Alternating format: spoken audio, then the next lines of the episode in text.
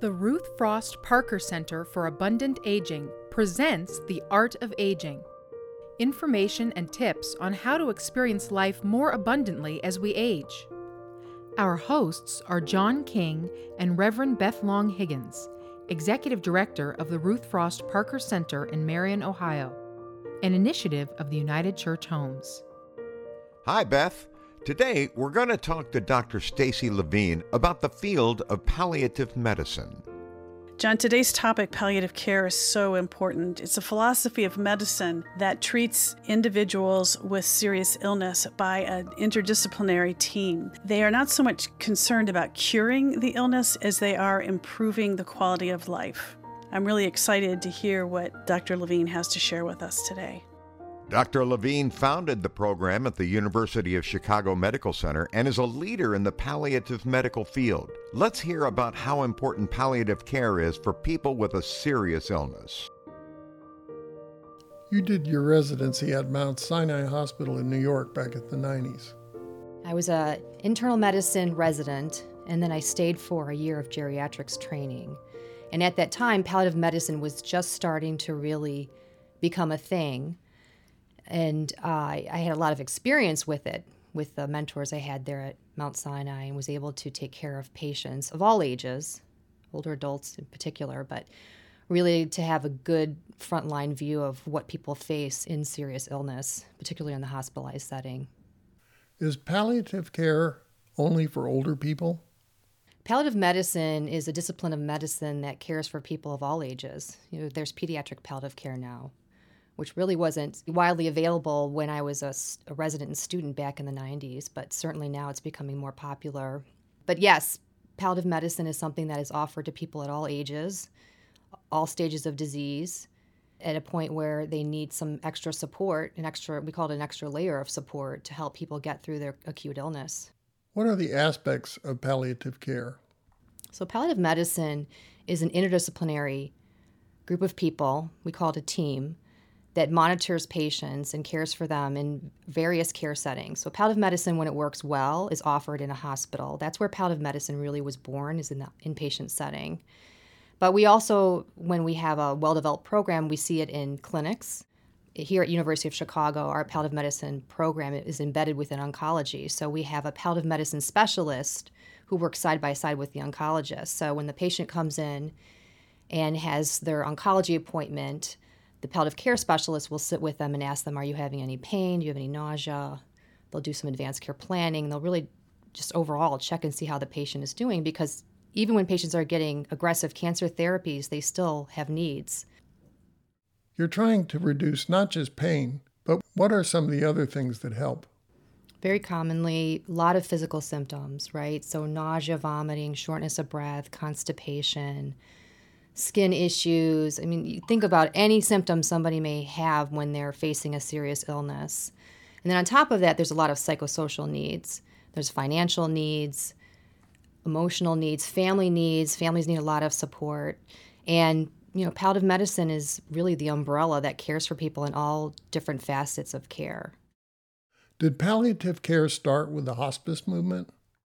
Yeah, so the hospice movement started, I think, about mm, in about 1982 when Medicare recognized that hospice should be through payment. You know, patients that are facing the end of their illness should have an option for them to explore comprehensive care near the end of their life. And then we realized that we shouldn't wait till somebody is dying to offer them the support services that they need.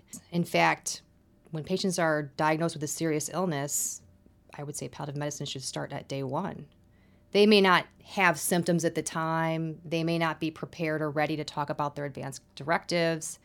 Yet, having support, you know, when you have a, a really serious diagnosis is critical. And then having palliative medicine available throughout a patient's care journey, and they can be more involved at certain points in time, right? Somebody gets admitted to the hospital and they're having a lot of symptoms or side effects from their cancer treatments, let's say, then a palliative medicine person can come in and support them and get them through that until they're discharged and go back home again. So it's a very fluid process when it works well. Has the opioid crisis impacted palliative care? So the opioid crisis has really been enormous here in Chicago. The number of deaths last year from opioid overdoses was over 1,000 people have died from overdoses. That's a combination of both the drugs that we see on the street, like heroin, but also prescription drugs. And in palliative medicine, over time, because of the crisis, there's been a lot more restrictions in the availability of opioids to treat pain. In particular, our cancer patients oftentimes have been experiencing issues where their insurance companies will give them only a limited supply or they won't prescribe something over a certain amount per day because of this concern. I, I've had a pharmacist once question my prescription for an, an, opioid, and I, you know, had to call her and have a conversation about why this patient was on this medication and, and what for. And I really appreciate the oversight, but it does pose challenges for many of us in palliative care when our patients are coming in. They absolutely need opioids because there's nothing else that works for them, and we're facing a lot of restrictions. Is there a resistance to giving opioids to dementia patients? People with dementia are at risk for delirium. Delirium is an acute confusional state that is very, very common, particularly in the hospital setting. many of your listeners may know somebody who, when they were hospitalized, you know, Uncle Joe was picking at his sheets, trying to crawl out of bed, pulling out his IVs, was not talking well, was very confused. That's delirium. And delirium is precipitated by a variety of different things within the hospital. It could be precipitated by being simply dehydrated, by having an infection, and in some cases, medications can trigger delirium. So, an opioid is an example of something that could possibly trigger delirium. The counter argument to that is that if somebody has uncontrolled pain, they can get delirious as well. So, it's a very delicate balance. And when somebody has a brain of someone, let's say with Alzheimer's, that's not functioning completely, you worry about adding a drug or something that's going to possibly put somebody into a delirium. And that's why people may hold back and not give opiates to somebody who has an underlying diagnosis of dementia. And sometimes with dementia, it's hard to even understand where their pain's coming from. If they can't self report, you're sort of playing a little bit of a guessing game or relying on caregivers or relying on what the patient looks like when you're moving them around in bed. Do you elicit pain? Sometimes putting someone on scheduled Tylenol can make a huge amount of difference, or repositioning the patient. However, in some cases, let's say I have an, el- an older adult who fell and broke their hip and they're having a lot of pain from this fracture. They had surgery, let's say, and they need a little bit of an opiate. Well, we always pick the lowest dose we can, identify the safest, shortest acting medication we can, and we give them a, a, a dose. And, you know, our mantra in geriatrics is start low, go slow when you increase, but go. You know, don't not treat somebody's pain just because you're worried about precipitating a delirium or constipation or some other adverse event. You know, we can't rehab people who've had a hip fracture if they aren't in significant pain. So you've got to really find that balance. Do you consider pain a medical emergency? There's acute pain and there's chronic pain. Both of them are serious. Acute pain, when it happens, it leads to readmissions in the hospital, leads to a long length of stay. It leads to a lot of social distress, emotional distress. You know, we don't want patients to get to a point where they're in so much distress from physical pain or other sorts of pain that they have nowhere to go. I mean, that's the whole point is to prevent things from happening. So, yes, acute pain is a very serious issue. Do you use the pain scale?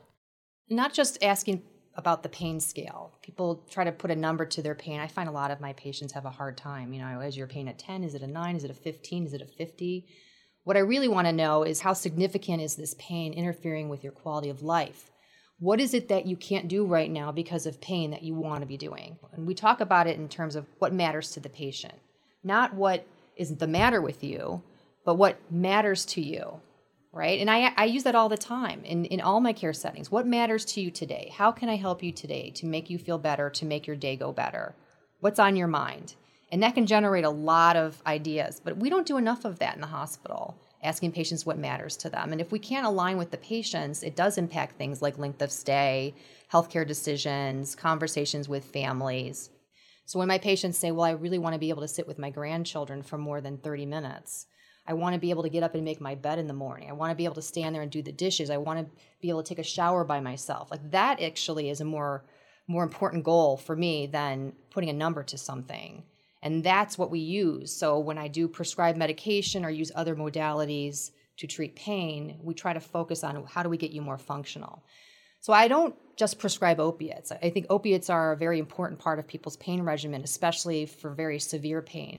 We do a lot of other things. We refer people for acupuncture, massage, physical therapy.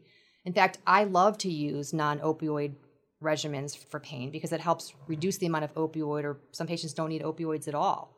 We do try to really conserve the opioids that we prescribe, not just because of the opioid crisis, but because there are really good effective therapies that people haven't tried yet, topical therapies. So, you know, in, in palliative medicine, our armamentarium of treatment is, is pretty expansive, and that's why it's interdisciplinary. What about breathing? So, mindfulness, somebody like me who's had troubles with sleeping, a little anxiety with the pandemic, I've turned to mindfulness to help me cope.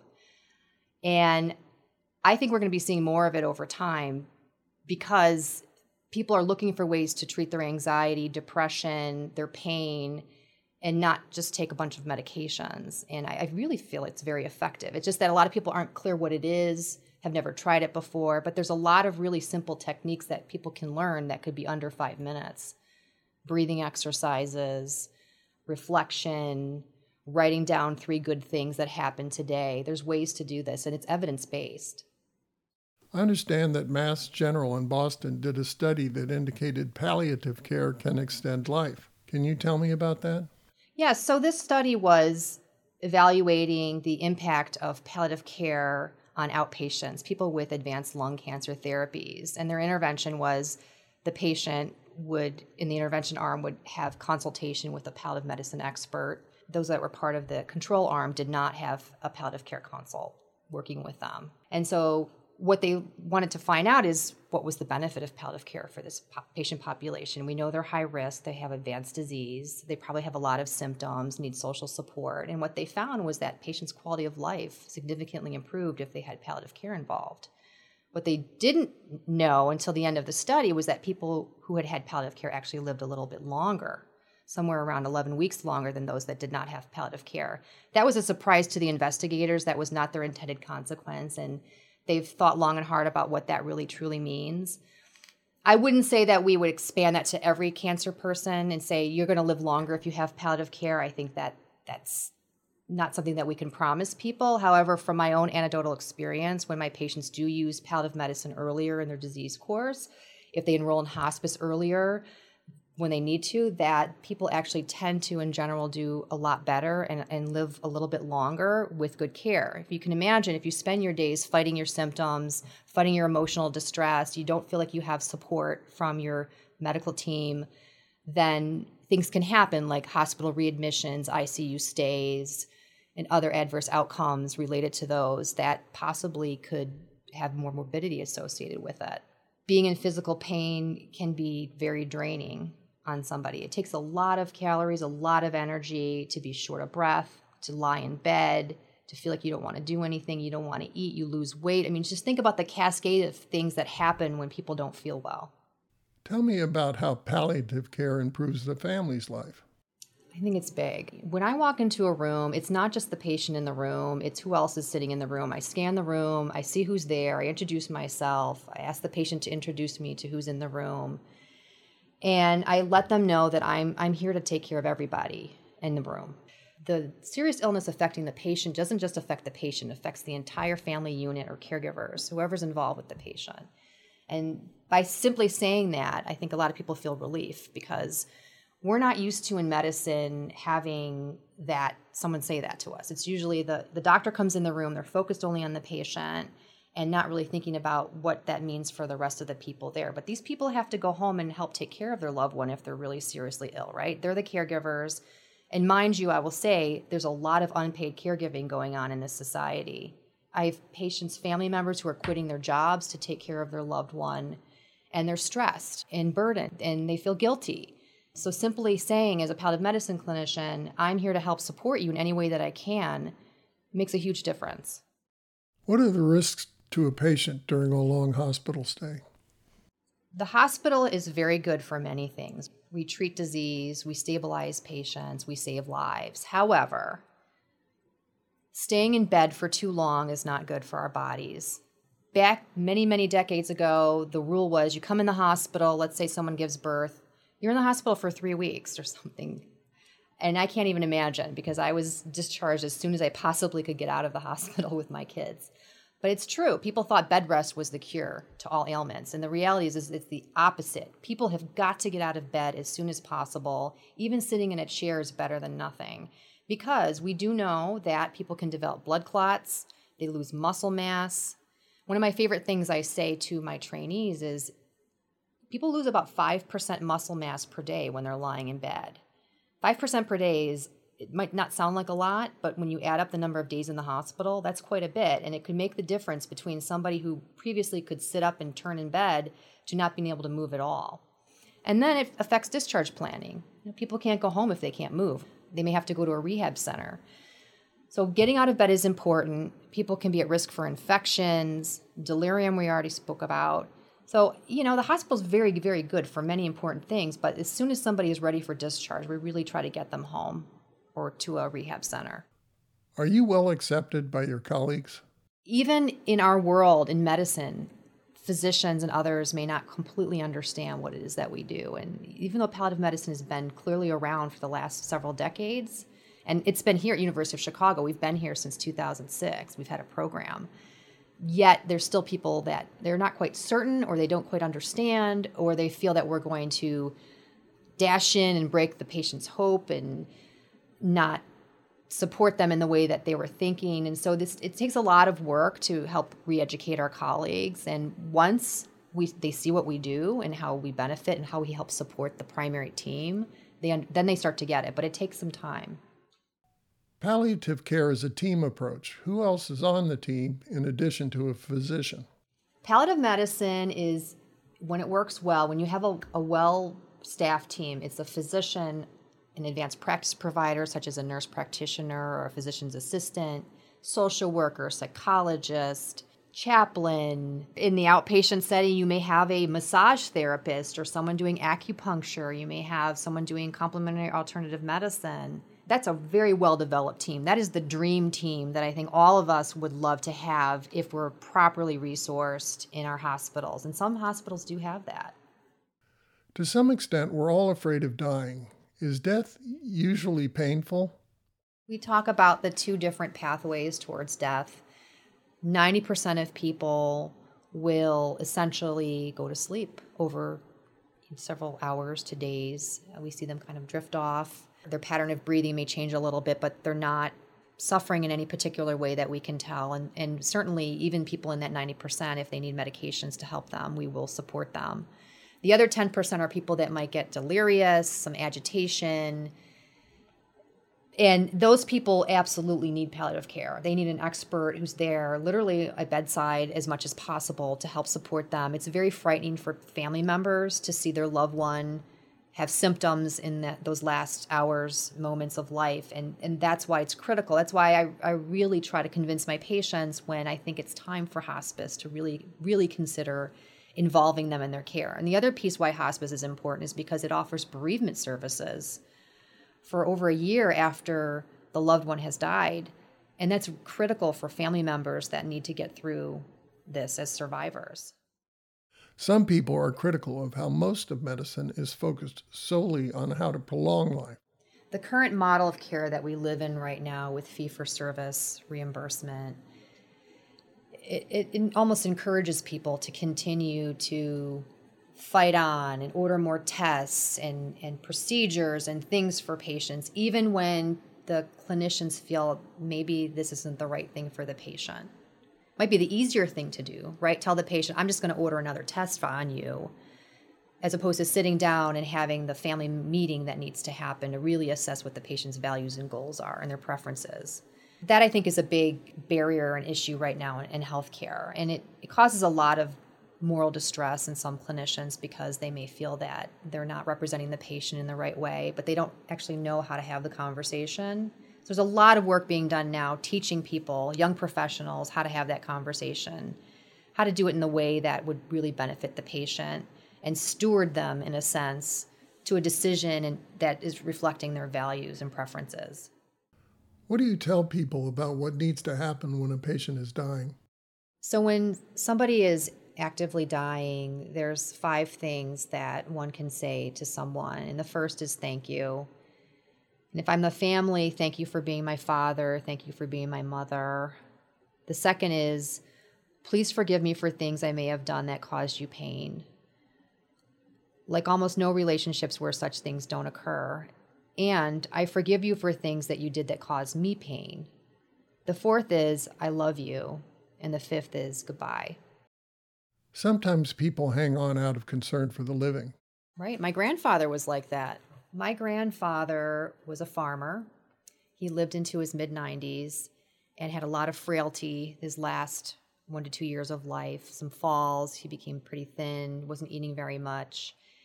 And my family at one point had asked me, How long do you think grandpa has to live? And I stupidly gave them a number, which I learned you cannot really do that because we cannot predict.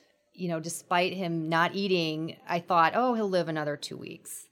And everyone was all up in arms. Oh my gosh, we have to be ready for this. And would you know that he lived two years? And I feel like, you know, the idiot physician. But what it boiled down to was he did not want to leave my grandmother. And it, it took the minister coming to their old 1800s farmhouse to sit with them and say, Marvin, Margaret is going to be fine. You can go now. And that night he closed his eyes and he died. So he needed permission. What is the state of palliative care today? It's much better than it was. I was hired here in 2001 and there was no palliative care here at all. I was hired to start a palliative care program, and we, we managed to, to, get some money to be able to hire another doctor and a nurse practitioner and grow the program from there. And back then, I remember walking into the ICUs and asking if anybody wanted a palliative care consult, and everybody turning and looking at me like, "What are you talking about? What is that?" This was, you know, very early 2000s. Actually, the nurses knew better than the doctors nurses knew what palliative care were, was, and the nurses still to this day are the strongest advocates for palliative care for their patients.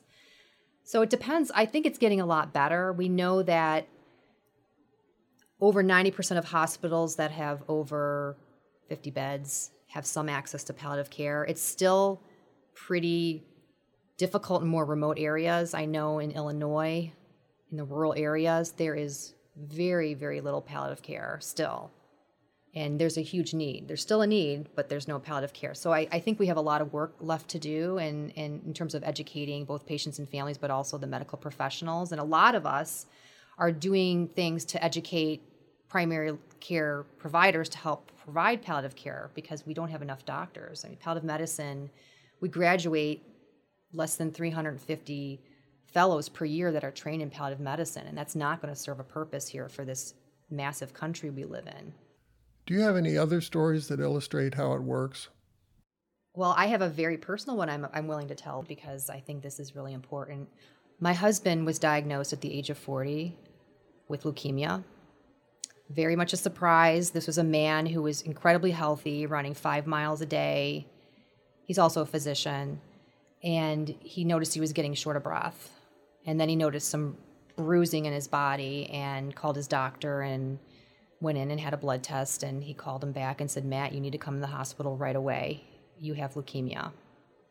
And that moment, even though we're doctors and we knew something was going to happen, we knew they were going we were going to have bad news because of the way he, he was doing. I just had a feeling. But I remember being at work, and, our, and he called me at work, and we were very distressed, and we had to hurry up and drive home. I had to get my parents to my house. I had three very small children. Take them in the car, drop them at the hospital. We brought two days worth of clothes. We had no idea. I thought you'd think that we would know as doctors. What do you do when someone has acute leukemia? No, I mean, I'm not an oncologist. I had no idea. And they told us he was going to be there for at least a month for chemo. And we were like, oh my gosh, a month? A month in the hospital. And I haven't even told my kids yet. So he was admitted to the hospital and it was just in time. Like his numbers were terrible. I mean, they couldn't believe that he survived that week, but because he was 40 years old, he somehow made it through that week and was able to start chemotherapy. And then they told us the only way to cure this cancer is for him to have a stem cell transplant. And one of the first things I did, because I'm a palliative medicine physician, was ask for the palliative medicine team to help take care of my husband. I knew that I needed the support, the emotional support. So the palliative medicine team came in, and this is at a different hospital than my hospital, but you know, they came in and helped take care of us. And that's the way it should work. And he's doing fine now. This Yes, he's doing fine now. He's going coming up on 9 years. It was a long recovery. Stem cell transplant is not an easy thing to get through, but he did and he is not on any medication anymore. He's completely back to normal other than some chronic, you know, skin changes and eye changes, but he's doing very very well. How do you ask for palliative care? I've been asked, how do I get palliative care? Like, this all sounds great. I want my dad to get palliative care. It's probably time for him. He has a serious illness or there's some issues well, there, there's there's websites. There's ways to find it. People Google, and you can find palliative care and learn more about it. It's definitely more available in more urban areas, um, in some suburban areas for sure. Rural areas, I think there's there's some challenges there, and I'm hoping with telehealth that things will get better. People have more access remotely to palliative care resources. I know we do a lot of telehealth now with the pandemic with our palliative medicine team, and it's been pretty successful. Not every patient wants to be having these conversations over Zoom, but some of them do. And it's good for people that really can't travel very far to talk to a provider over the internet if they have access to telehealth. Sometimes I've heard palliative care called the gift of human presence. And that is something you can't teach we try to teach about it and and I try to be better at that as an attending physician. I'm working with medical students, residents, nursing students. Just having a conversation, sitting with patients and not saying anything. It's very hard for people to do that. To be quiet and listen and give people space.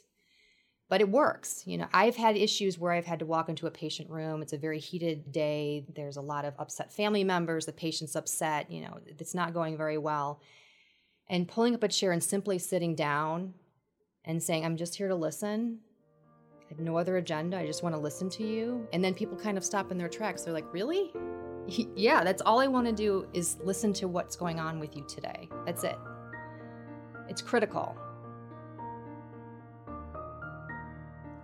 In our next episode, we'll meet aging hero Reverend Bobby McKay and hear about her groundbreaking work with women in the ministry and the study of what she calls God experiences.